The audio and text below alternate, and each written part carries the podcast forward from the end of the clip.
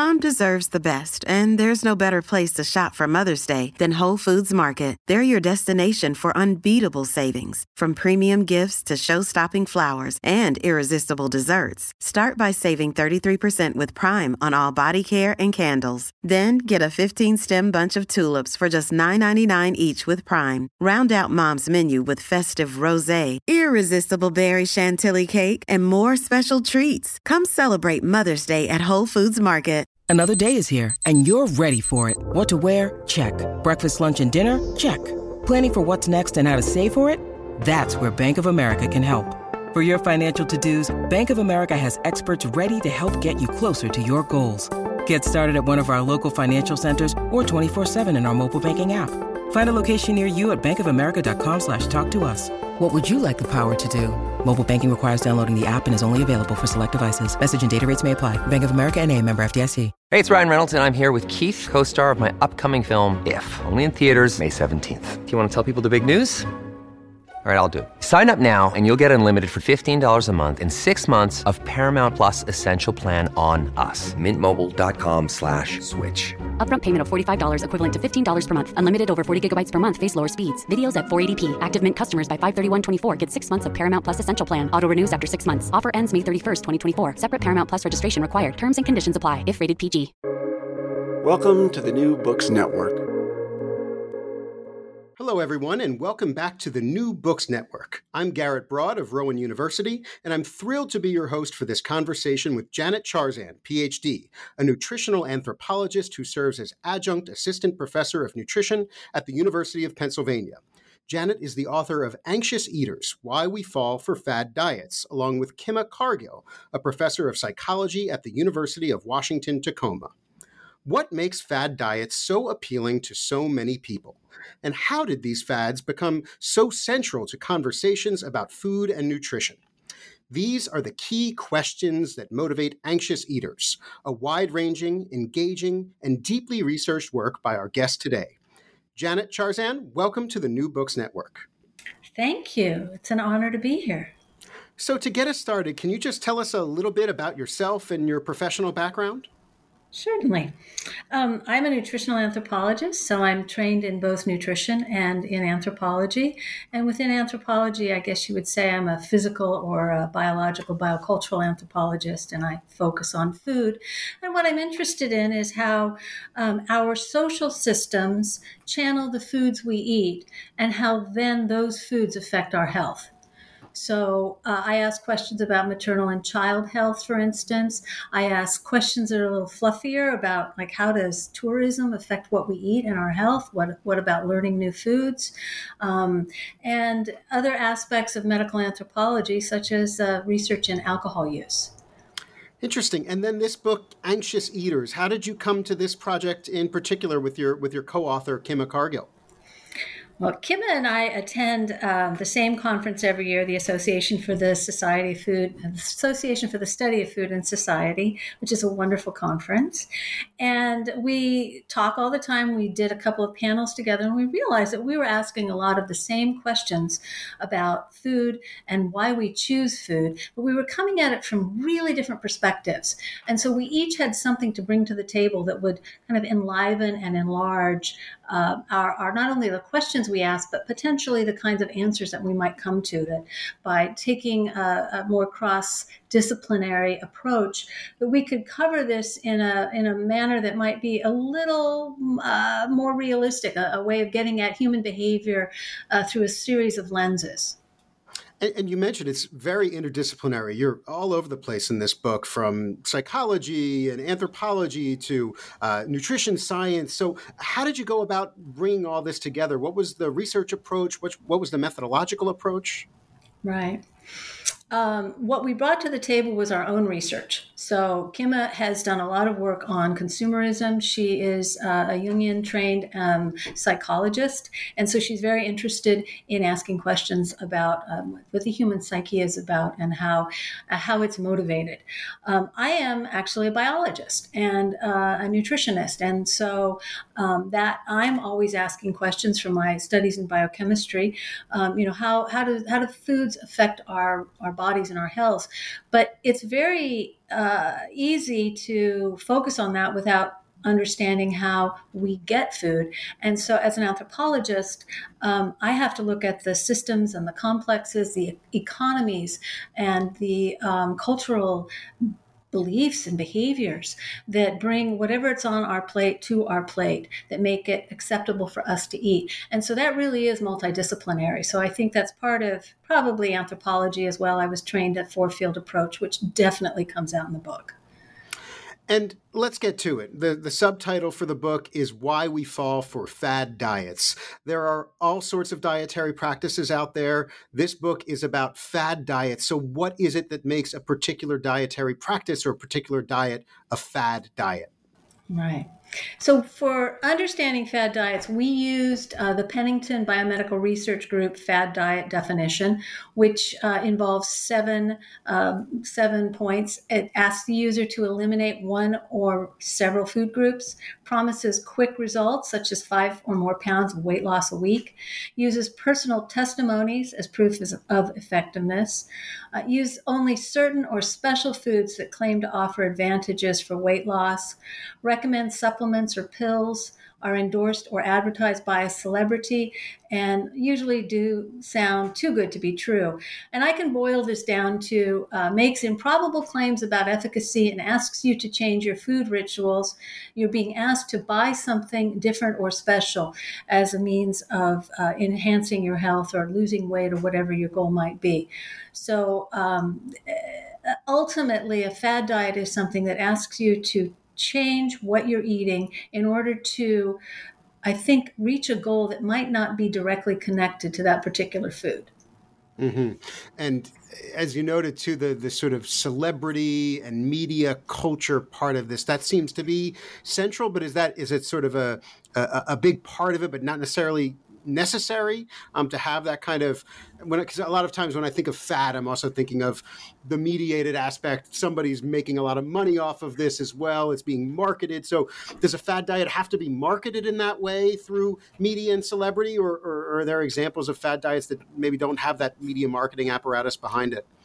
No, I would absolutely say that there has to be some marketing, and uh, because these are driven. If you read them, and we read so many books and uh, interviewed a lot of people. If you read these books, they are clearly uh, they are they are designed to be marketing behemoths, and you can see that definitely in things like the Whole 30 or the Atkins Empire. And all of this comes back to the original fad diet, William Banting in the 1850s, I think, who advocated for a low carbohydrate diet based uh, on recommendations from his doctor, and he did indeed have type 2 diabetes, and so this helped him. And he went on to self publish and to uh, use a lot of self testimonies to create the Banting diet. And for a long time, if you were dieting, you weren't dieting, you were doing Banting. And I think that, and we, and, and these diets keep cycling back to kind of that same trajectory. So it's hard for me to think of a fad diet that doesn't have somebody's name attached to it. Atkins, the Wahls Protocol, the Whole 30. Okay, that's maybe a little different, but it has some kind of a name that's easily identifiable and marketable as you mentioned, there's so many different diets that are featured in this book, and it sounds like you just spent uh, years and years reading through all these different, you know, books and cookbooks and websites and things like that. But uh, you note in the book that why all of the while all of these fad diets they might appear radically different on the surface. You might have some saying, you know, cut out all meat, and you might have others saying eat only meat, and everything in between. Uh, you argue that despite these radical differences, they're all driven by the same engine. Um, so let's start there. What is that engine? What is the same engine? Right. Self transformation.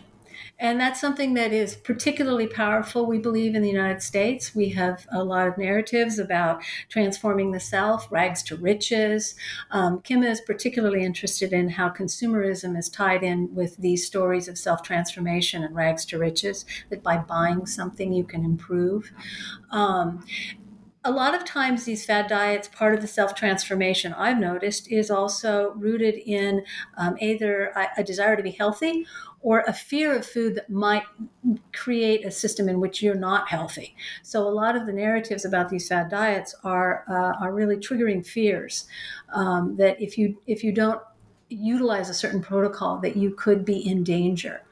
Um, but we grouped the fad diets into the various bunches that we did, and other people might group them very differently because we felt that they had some kind of epistemological um, connection. Mm-hmm. So, obviously, uh, food removal diets, uh, they remove a macronutrient or something that's assumed to be a macronutrient. Like most people think gluten is a carbohydrate, it's not, it's a protein. Um, but a food removal diet is not something like vegetarianism or veganism.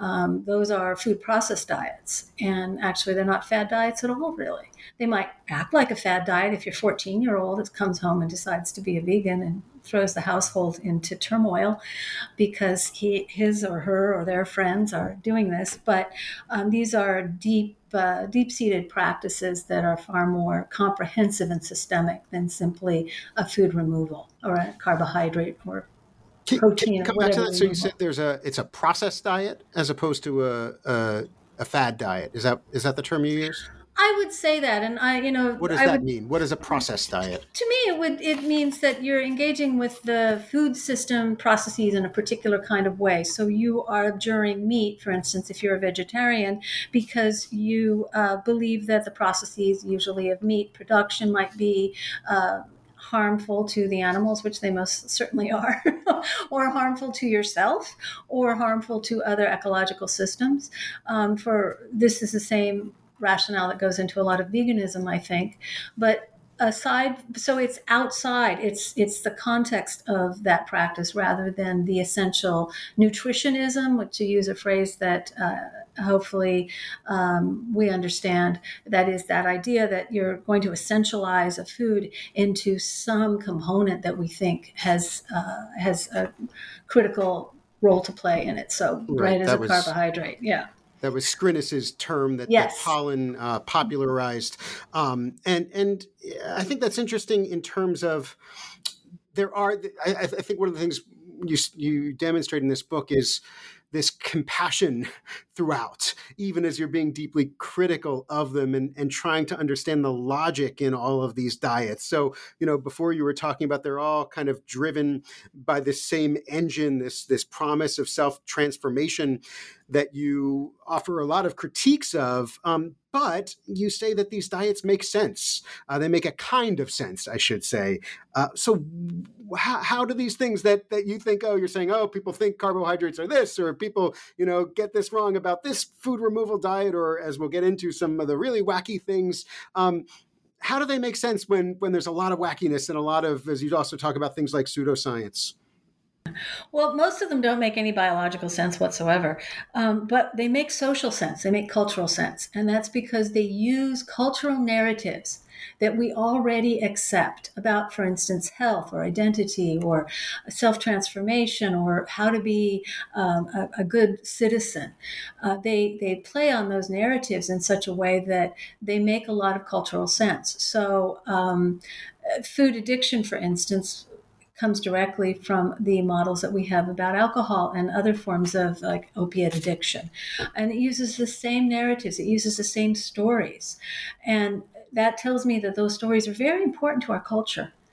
Uh, they might not be quite so important in other cultures, but to our culture, that's a deeply normative and a deeply meaningful um, uh, way of understanding the world. So, as an anthropologist, of course, we have to, and, and I would say as a psychologist for Kima, we have to bring compassion to the table um, because it's not really about the food. It's about a whole series of other things and a series of motivations that are, are getting at how people feel about themselves.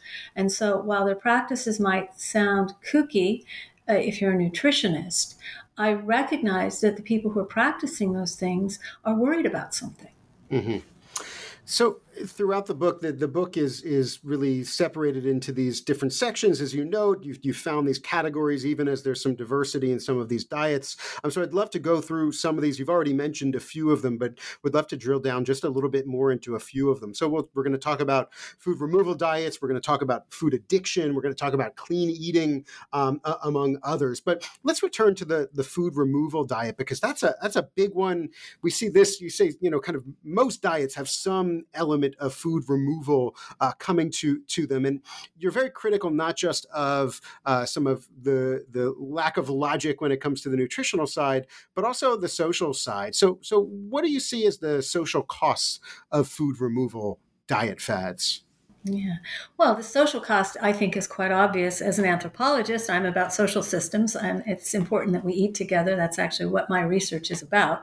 And it's really hard to eat with other people if you have removed a macronutrient from your diet.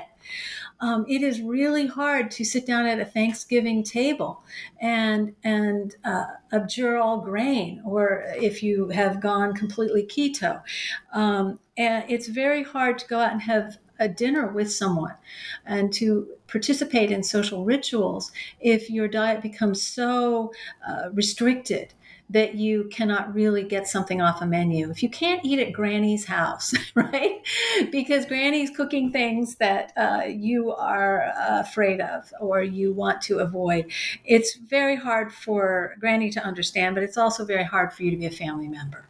So this is why the, many of these diets, people will adopt them for a little while. Um, in many cases, they feel better because sometimes they're eliminating foods that might make them feel not so good, like eating a lot of processed foods in place of whole foods. If you re- if you replace that with things with lots of fiber, you're going to feel better.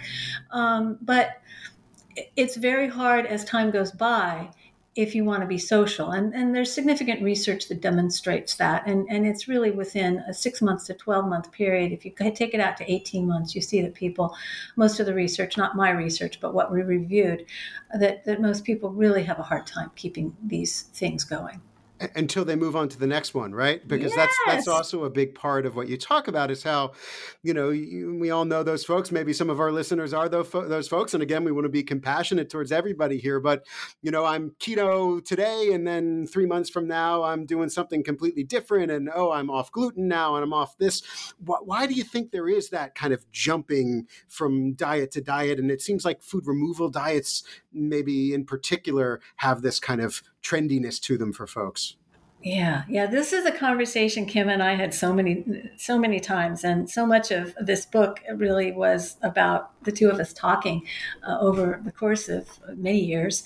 Um, I think that we're primed to believe that uh, restriction is good.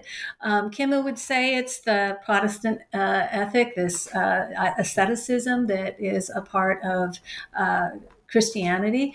Um, I I don't know. It's as, as, a food anthropologist, I think it's part of other religious systems as well.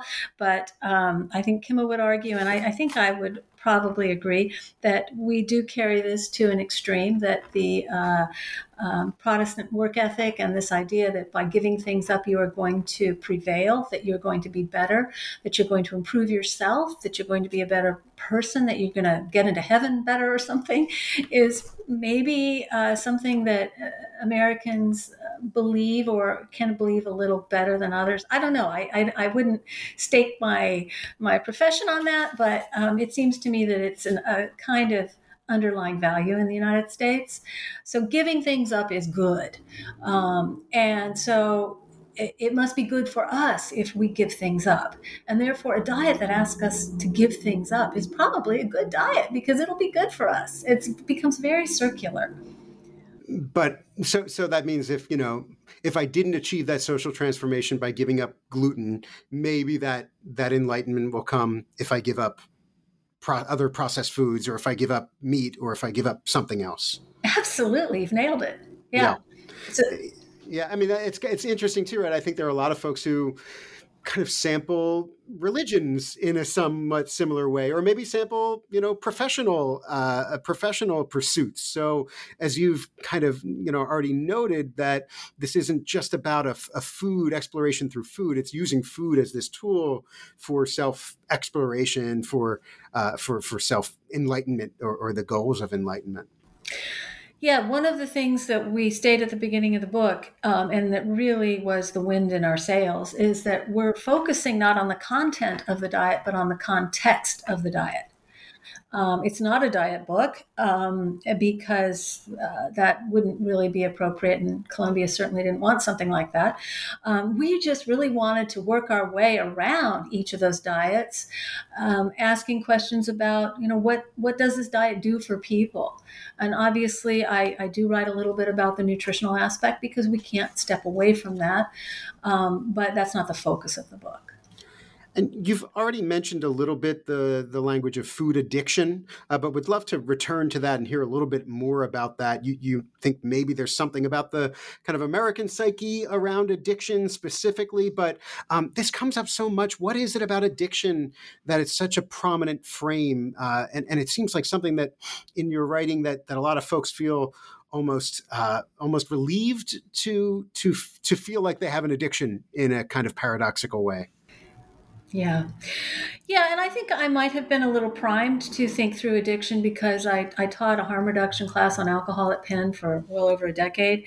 And I, I ended up writing a book, uh, was it Social Drinking and Cultural Context? It came out about a decade ago. Um, so I've spent a lot of time thinking about addiction, interviewing a lot of people in recovery um, and doing a lot of cultural analysis of what addiction uh, and the addiction narrative looks like in the United States. And it's again, it's a self transformative narrative that's deeply embedded in in how I think we think about ourselves because the AA model uh, Alcoholics Anonymous model says that you're going to hit bottom and then you're going to change. And with the help of AA and giving up alcohol and the help of your 12 uh, step uh, program and the, the people involved, because they're very important, that you're going to turn around and it's like a Horatio Alger story, that you're going to then return to, um, to economic and social uh, success and good citizenship. You're going to, again, be an exemplar of your culture. And uh, I think that that that narrative is is very powerful um, and the stories that surround AA are very powerful, and they obviously work for a lot of people, which is wonderful. Um, and so it, it makes perfect sense that people would then adopt that language to talk about food desires and urges. And um, I read, of course, I've read the big book, the AA big book, and, and the, the big book for NA. And then I read the, the big books, the F, uh, what is it, Food Addictions Anonymous and Food Addicts Anonymous. There's a couple, there's a number of different off groups for food. And what struck me, having read all the AA literature, deeply and multiple times was how much it absolutely mirrored the language. The stories were the same. If you could t- you, you could take out you know wheat or or a baguette and put in alcohol and it was the exact same story that you read in the big book. And um, so that tells me that there's something really important cultural culturally that's going on there that is a narrative that's deeply resonant in our society but is it addiction? Uh, because because that was uh, very interesting. I thought in the book that that you and your co-author were quite open in several parts, but I think specifically in this part about maybe not being hundred percent on the same page in terms of your conclusions. So, um, could you talk to us about whether you think food addiction is a real addiction, um, and and tell us a little bit about how that kind of uh, uh maybe I don't want to say disagreement, but but somewhat difference of interpretation played out between you and your co-author. Yeah, well, absolutely. We had a lot of fun with this. Um, food addiction is really complicated. Um, first and foremost, no, you're not addicted to carbohydrates. We absolutely have to have carbohydrates. Uh, glucose fuels the brain. Without glucose, your brain shuts down. We need carbohydrates. Um, and there's really not a lot of evidence that any of the basic uh, chemical constituents of basic food has any addictive qualities whatsoever. They do simply do not bang the uh, receptor drums that alcohol and opioids do in the brain. Mean, there's very specific receptors that respond to alcohol and opioids and other um, of those very well known addictive substances. We know how that process works. Food simply doesn't work that way. Now, to put on a medical anthropology hat, however, we acknowledge that we live in our bodies and we we have this embodied reality and so I would say, as a medical anthropologist, that if you believe you have an addiction to something, you are going to behave as if you have an addiction to something. And therefore, you are indeed addicted to that thing, even if there's no biological addiction, the way that it, you might be to alcohol or opioids. So that's kind of a very fine line there because I'm saying, A, no, you're not addicted, but B, you are mentally addicted. And so there's psych- psychological work that really classifies food addiction as a behavioral addiction. You're addicted to eating, not addicted to any of the nutrients. And that's interesting because when you read the books and talk to people who have what they term food addiction, they see themselves as addicted to an essentialized nutrient within the food. So they don't see themselves as having an eating addiction. They see themselves having a substance addiction. I'm addicted to sugar. I'm addicted to carbs or bread or whatever. Right. And that you know, I, I I'm not going to tell them they're not physically, biophysically, um, but uh, they have an addiction process the same way people might be addicted to gambling, you know. Um, and I think that there is some interesting research coming out about highly processed foods and how those uh, seem to bang some drums, not necessarily the same addiction uh, drums, but that they bang some desire drums in a way that uh, want you to eat more and more and more. Now, Kima started off believing very strongly that we were addicted to highly processed foods. And then in the course of doing the reading for this, she, I think, changed her mind that you know even the the concept of a, of an eating addiction is rather problematic, um, and so uh, we just agreed to disagree.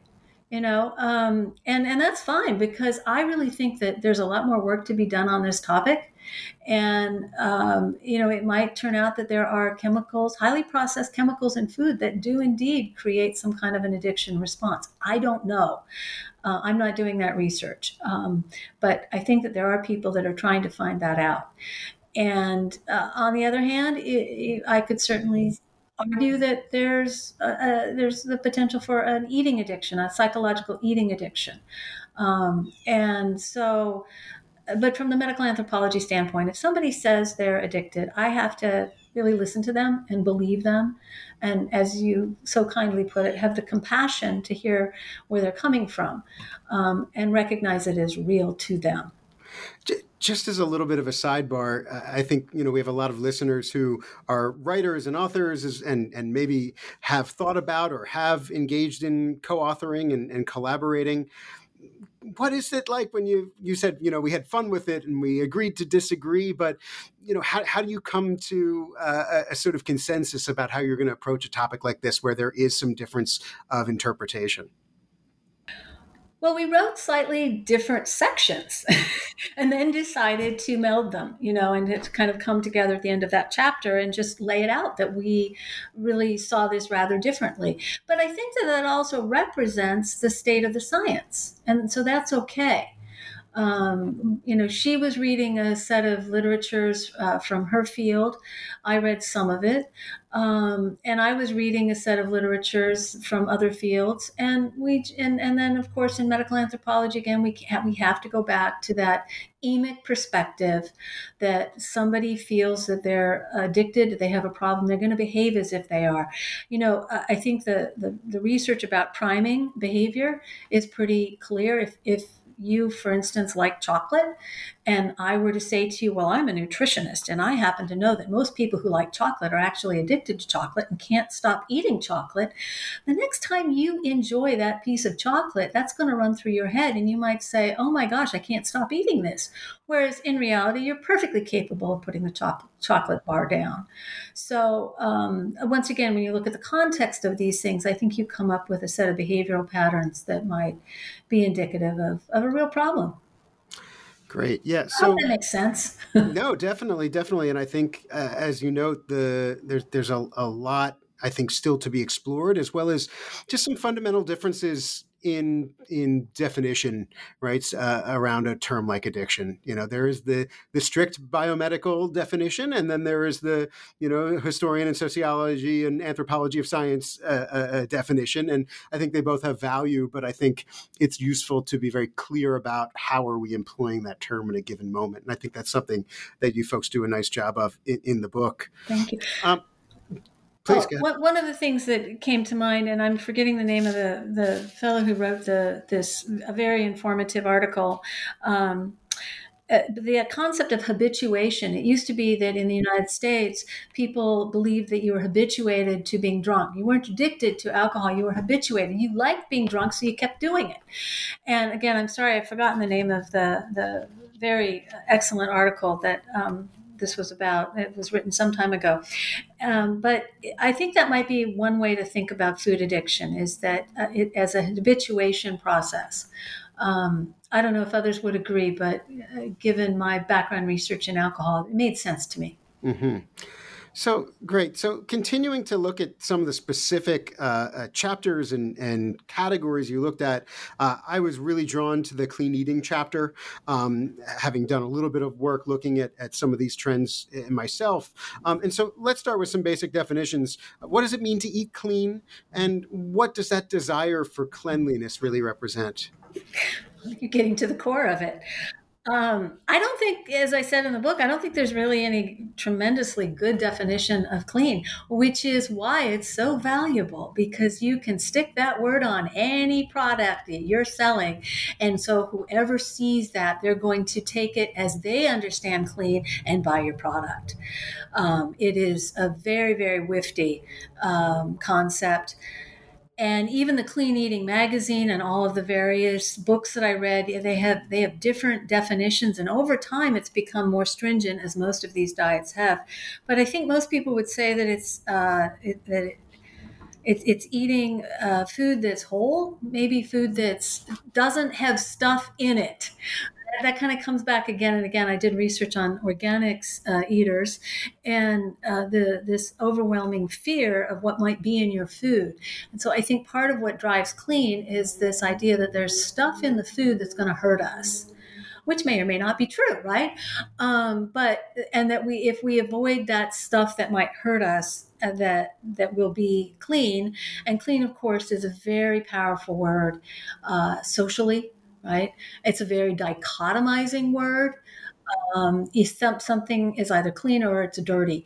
And so rather than having a spectrum, which most things are on, as we know, it allows you to uh, epistemologically batch stuff food in your head in a way that gives you a kind of moral superiority as long as you're eating whatever it is you think that's clean. And I think your idea of clean might be different than my idea of clean. I don't know. It, it, it, does seem like the clean eating fad is particularly marketable. Um, and, and could you talk a little bit about what, what you saw in your work around, you know, who are the sort of big voices of clean eating and, and what, are, what does that tell us? Um, any, any particular examples or celebrities or spokespersons that you think stick out and really represent things? Well, we can't get away from Gwyneth Paltrow. All right, I didn't want to say Goop, but talk about Goop. Tell us about Goop and, and Goop's relevance here. Well, um, and actually, uh, Columbia has a very complicated peer review process. We, I've never been peer reviewed as much as I was by them. They did a phenomenal job and had really good reviewers. Um, but one of the reviewers made me rewrite the section on on Gwyneth. Um, I was a little harsh, apparently.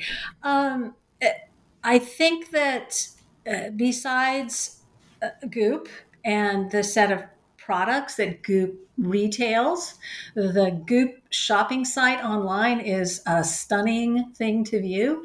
You also see clean coming up as a concept with a lot of other diets. So, uh, Whole 30 and the Hartwigs um, come to mind because the Whole 30 diet has simply taken a whole bunch of other diets, Atkins and little bits and bobs from uh, the South Beach diet and the Wahls Protocol and Gundry, and smushed them all together and said to people, well, give up up all of this food that's dirty for 30 days and you'll feel better.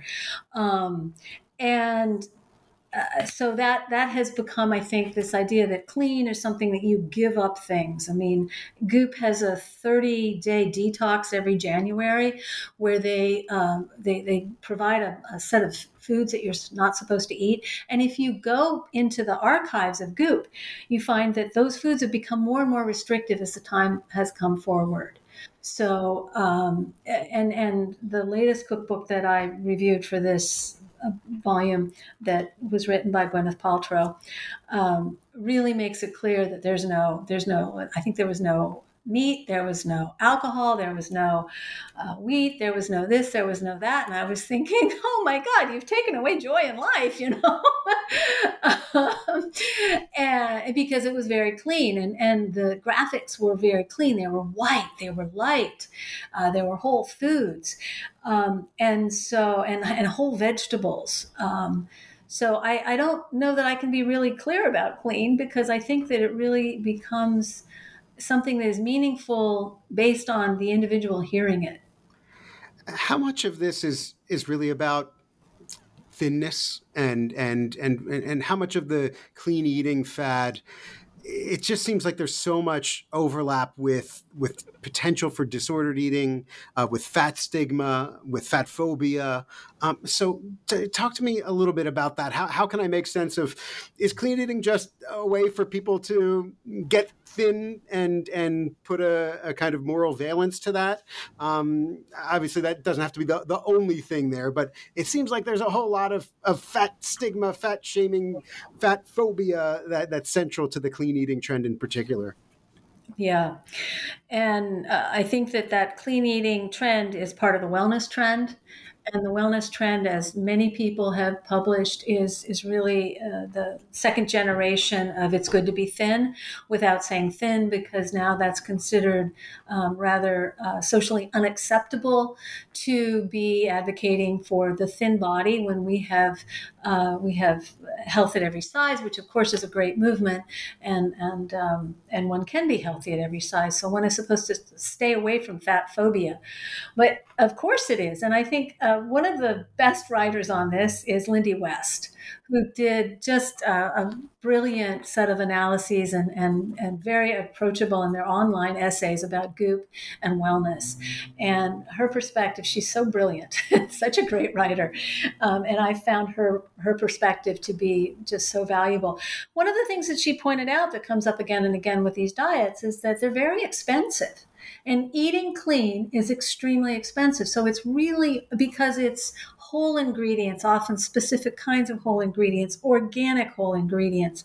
And there's generally organic foods are more expensive than uh, conventionally raised foods.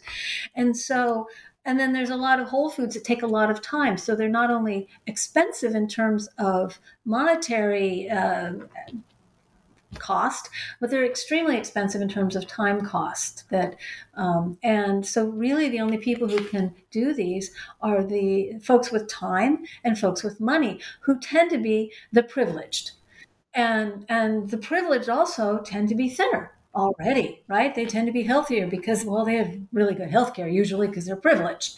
Um, and so this all, as you say, adds a moral valence to social class. And that's one of the core problems.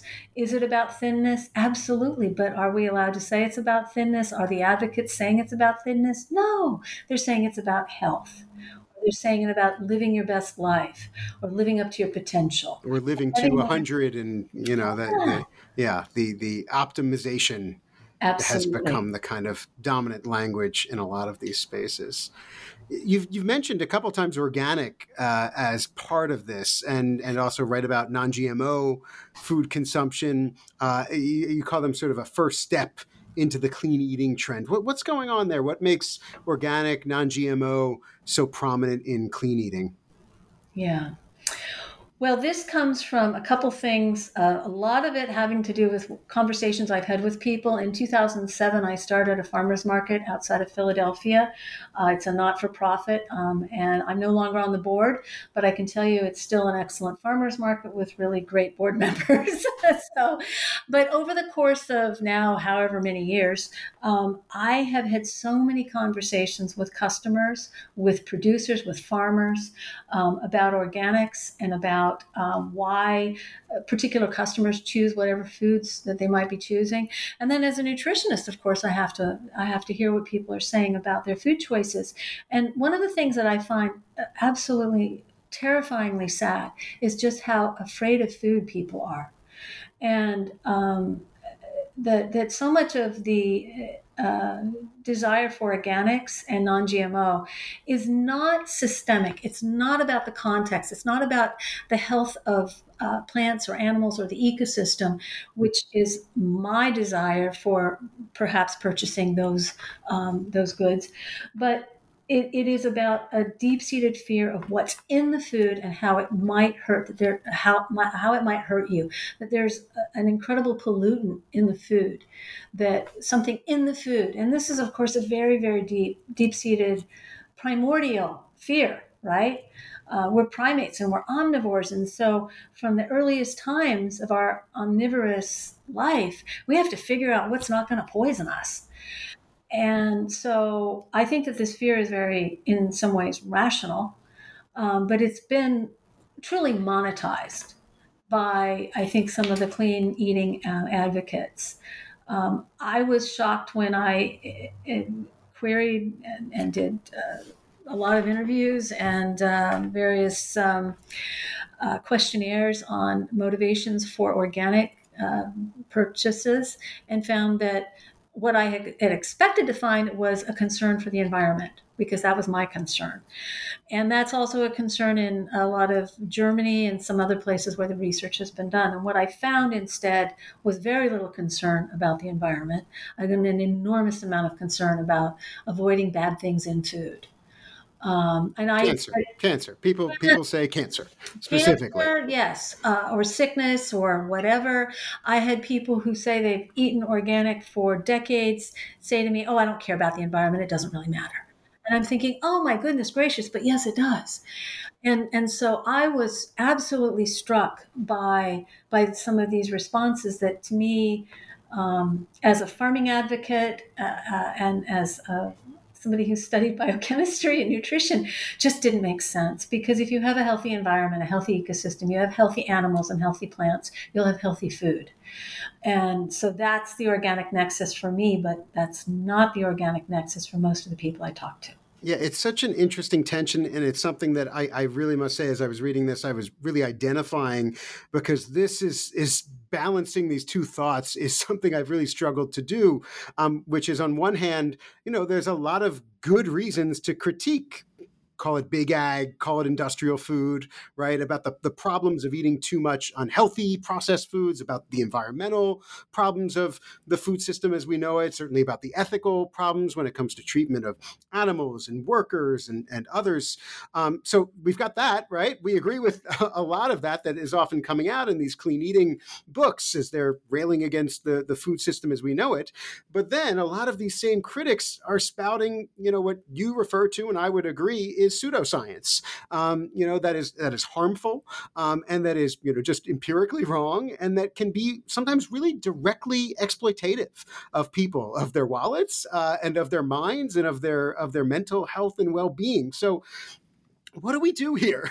you know, what do we do as those of us who, you know, think, hey, there's there's a good reason to want to change fundamental aspects of our food system to promote, you know, eating more healthy and, and more whole foods in certain ways, but also not falling into some of these traps of sort of this pseudoscientific uh, bunk. Um, how do you deal with that? And and and maybe you don't have a single answer there, um, but but how have you thought through that? And and what can those who find themselves in a similar bind to us do with that?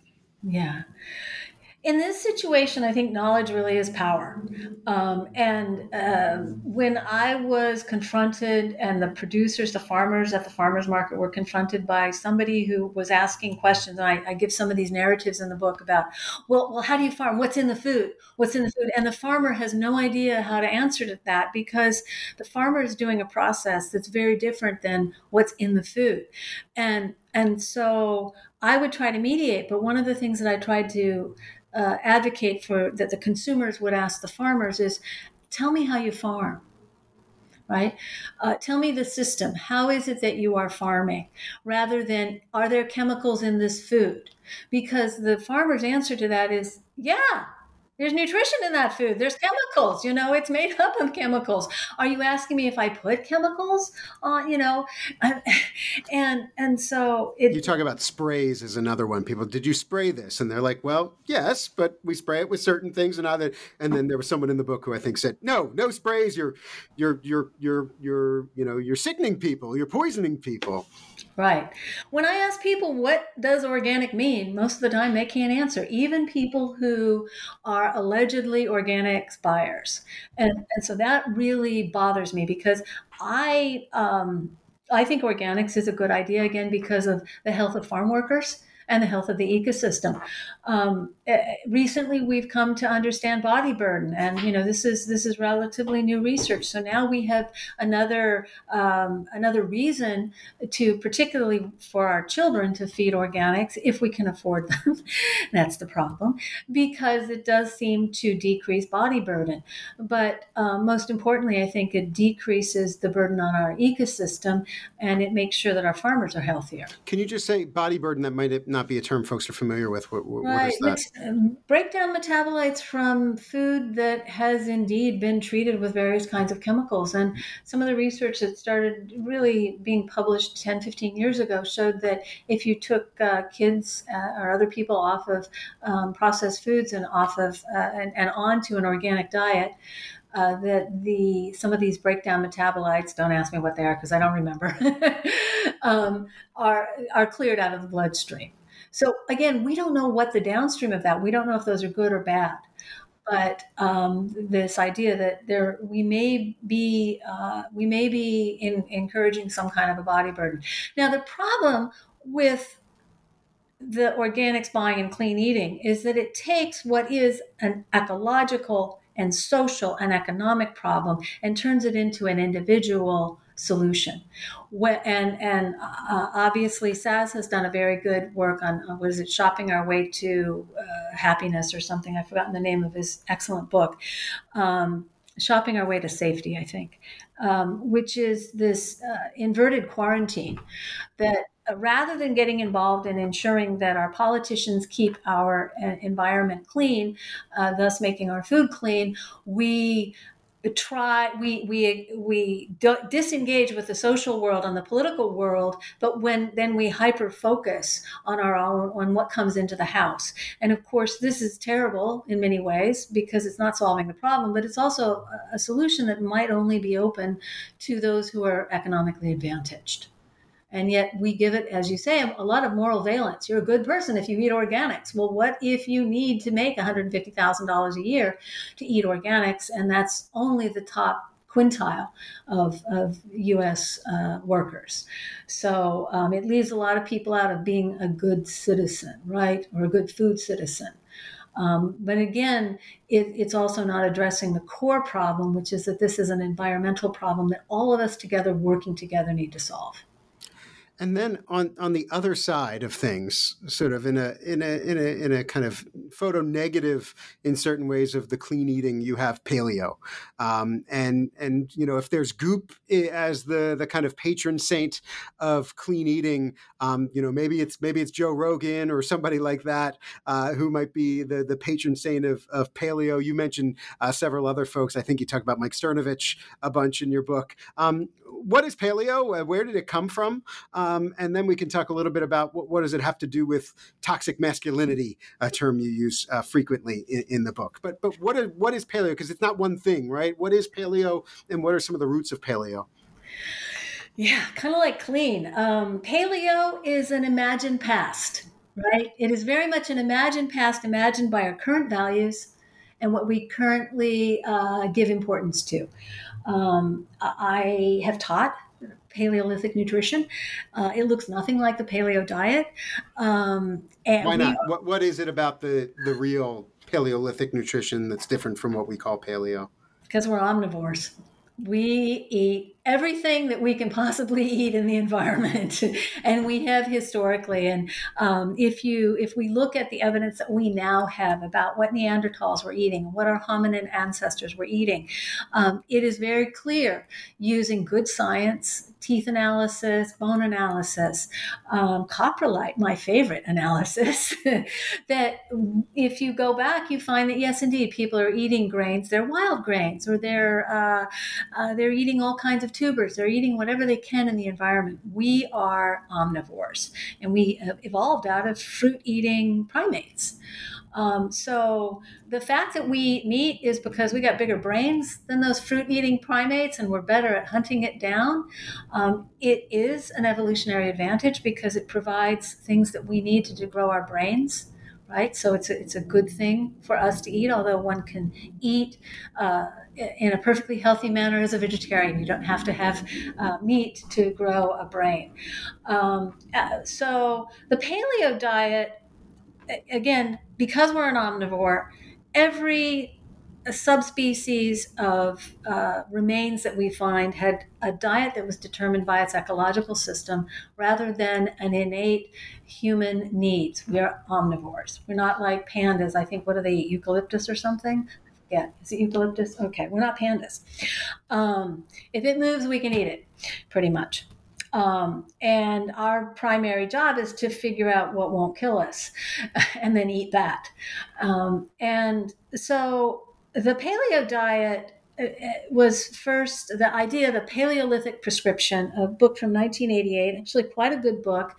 Um, Eaton, Boyd, and Konner, a medical doctor, and two uh, anthropologists, biocultural biological anthropologists, I believe, and um, looking at uh, what constructing a thought exercise on what we might have eaten as uh, as hunter gatherers, using extant current hunter gatherer groups as a way of analyzing their diets to, to sort of just point to.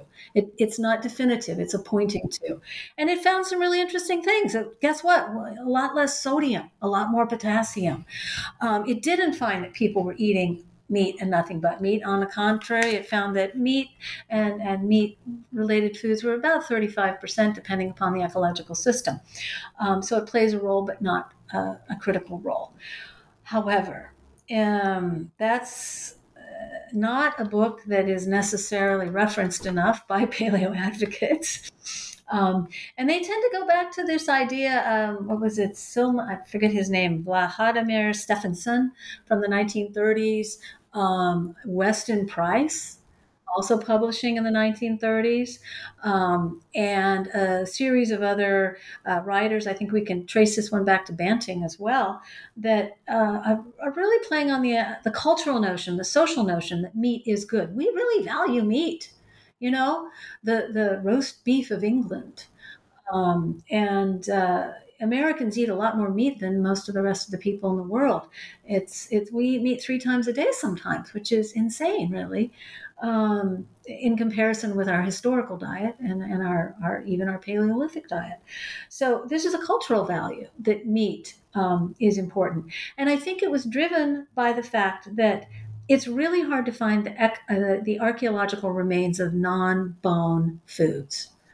So grains dissolve. It's hard to find it in the in the archaeological record. But what you know is what's left behind is the mastodon bone that has uh, what you know that has evidence of meat being sliced off.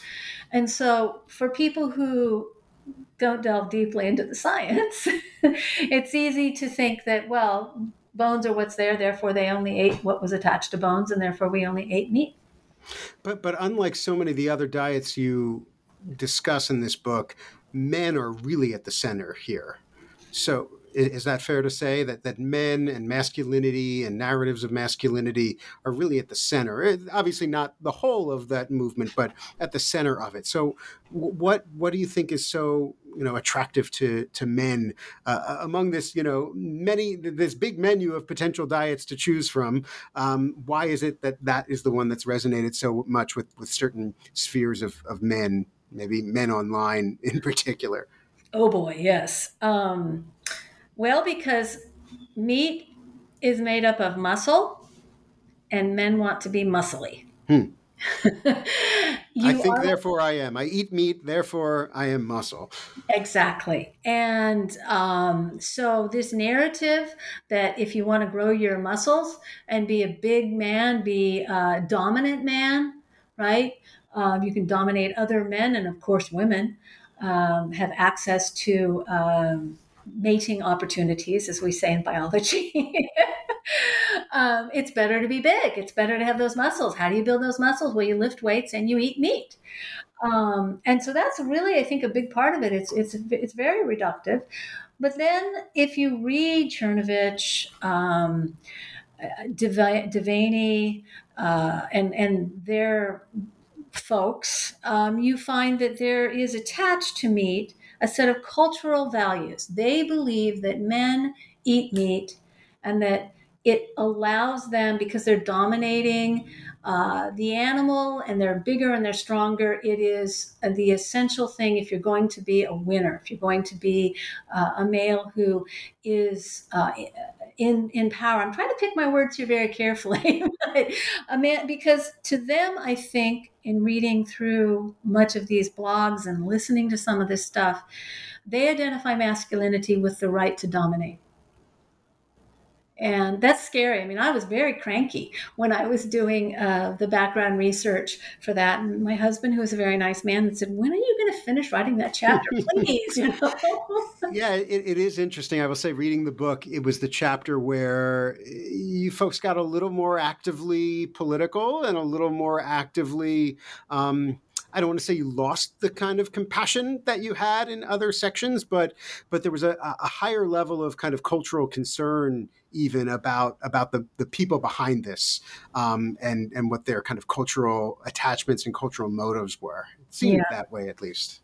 Yeah, and um, I, again, I've forgotten the name of the author, but there's a wonderful book called Paleo Fantasy, uh, written by a biologist, and I think that she lays out uh, really quite brilliantly um, some of the the thought exercises that lead to the acceptance of this this paleo diet and how it really just reverberates and reiterates some of the fantasies and the insecurities that uh, that people have, particularly men. Now, obviously, there are a lot of women that are interested in paleo, and I find that there was a real community online of women who were interested in paleo because they they wanted to be healthier and they wanted to make sure that their families were healthier so this narrative that you know you're not eating you're eating this food that our species was meant to eat and therefore we would be healthy and my children will be healthy and i will be healthy um, it was more of the the narrative that you see in some of these particularly the cookbooks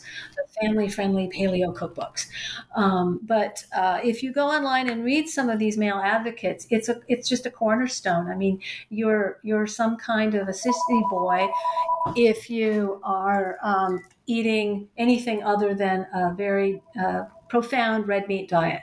Yes, of course, the soy boys, um, and that was uh, that was Marlene Zuk, I believe, uh, is the paleo fantasy. So, um, eh, moving towards a, a, landing here, this has been such a, a wonderful conversation, and I want to uh, move to a question um, that uh, that you noted earlier on in this conversation that this book is not about telling people what to eat, but I am sure that you are constantly asked, what should people eat? Uh, what should I eat? You know, whether at the farmer's market or the grocery store or a book talk or whatever it is. So I'm not going to ask you to tell me what we should eat, but I'm actually more interested in how do you respond when people I assume people uh, ask ask you uh, how should they eat. So how do you respond to that question? Well, as a nutritionist, this is actually what I, I am interested in in driving um, you know a better diet. Um, the easy answer, I think, is that there the Mediterranean diet has been shown to have some significant health um, consequences, very positive ones, and derived from the Mediterranean diet. You have the DASH diet, which is a, a hypertension diet, and the MIND diet, which is um, uh, to uh, increase uh, cognitive potential or to decrease the potential for dementia. Um, the Mediterranean diet is a diet that allows you to eat pretty much with your friends and family all the time. Um, but what it does is it emphasizes eating whole foods right? And in uh, particular, decreasing amounts of uh, some processed foods, decreasing amounts of red meat and red meat fat.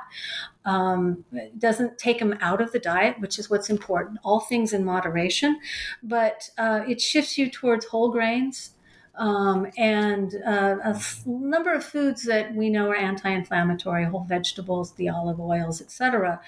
Um, it's also, I think, it is easy to follow. The one thing that I would also say is that we tend to essentialize nutritionism, as you mentioned, Yogi Scrinis's work. Um, and and I would think I would say as a nutritionist that that's not a good way to think about it. Think about not the food that you're eating, but think about it over the course of a day or a week.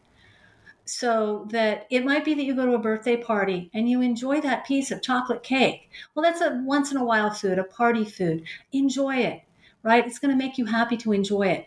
But recognize that maybe the next day you're not going to eat chocolate cake or you're not going to have the potato chips. It's always about portion size and frequency. And so if you can just shift your diet into more whole foods, particularly foods with fiber, they do a lot of good things in our body. Um, not only do they uh, have connections with increased serotonin for better mental health, but they uh, they improve the microbiome of the gut, which has significant consequences we're really only starting to understand to our overall health. Um, we evolved eating a lot more fiber. We know that because hominins have teeth that are kind of ground down from eating fiber. So, um, you know, we don't have pointy little canines like wolves, where we really did not evolve eating nothing but meat. We need fiber. And we just don't, uh, most Americans don't get enough fiber. And so that, that is becoming a critical issue. Um, and I would say that, uh, you know, drink more water. Um, when people ask me what uh, what they should do, I say really I don't want you to drink any soda pop or any even uh, even sugar free soda pop unless it's like a party food. You know, you have your everyday foods, your once a week foods, your once in a while foods, your party food. Um, it's better to to avoid those uh, that those kinds of foods because it, it really is just empty calories that can have negative long term consequences to overstimulating the insulin response. So, you know, lots of fiber, a balanced diet, uh, enjoy your food with other people, right?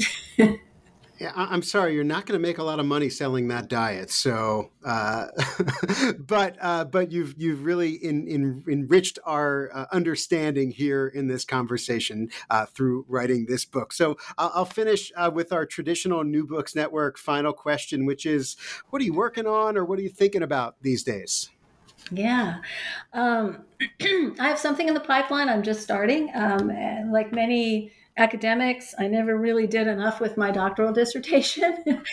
and it was on social eating and how it affects maternal and child health. Um, but a lot of the work that I've done asks the question how, how does eating together affect our health? And so uh, I, I, am very interested in writing a monograph going forward that I'm, I'm outlining now on uh, how, social eating uh, and I'm going to call it something like the sharing instinct because we have evolved as human beings because we have this richer diet, partly due potentially to meat, of course, but also a lot of other things that in our omnivorous environment we eat. But we also evolve as human beings because we, unlike other primates, feed our children after weaning. So we have baked into our genes sharing food. And so I really want to go forward and explore not only uh, a, little more publishable aspect of my own research, but explore what other people have done in more detail about sharing food. Well, Janet Chrzan is the author, along with Kima Cargill, of Anxious Eaters Why We Fall for Fad Diets. Thank you so much uh, for sharing your work with us, uh, and really appreciate you taking the time and, and doing this important work uh, to help us better understand uh, why we're all so anxious uh, and what we can do better to understand our food environment. Thank you so much, Janet. Garrett, thank you. These were great questions, and I really appreciate uh, being on the show.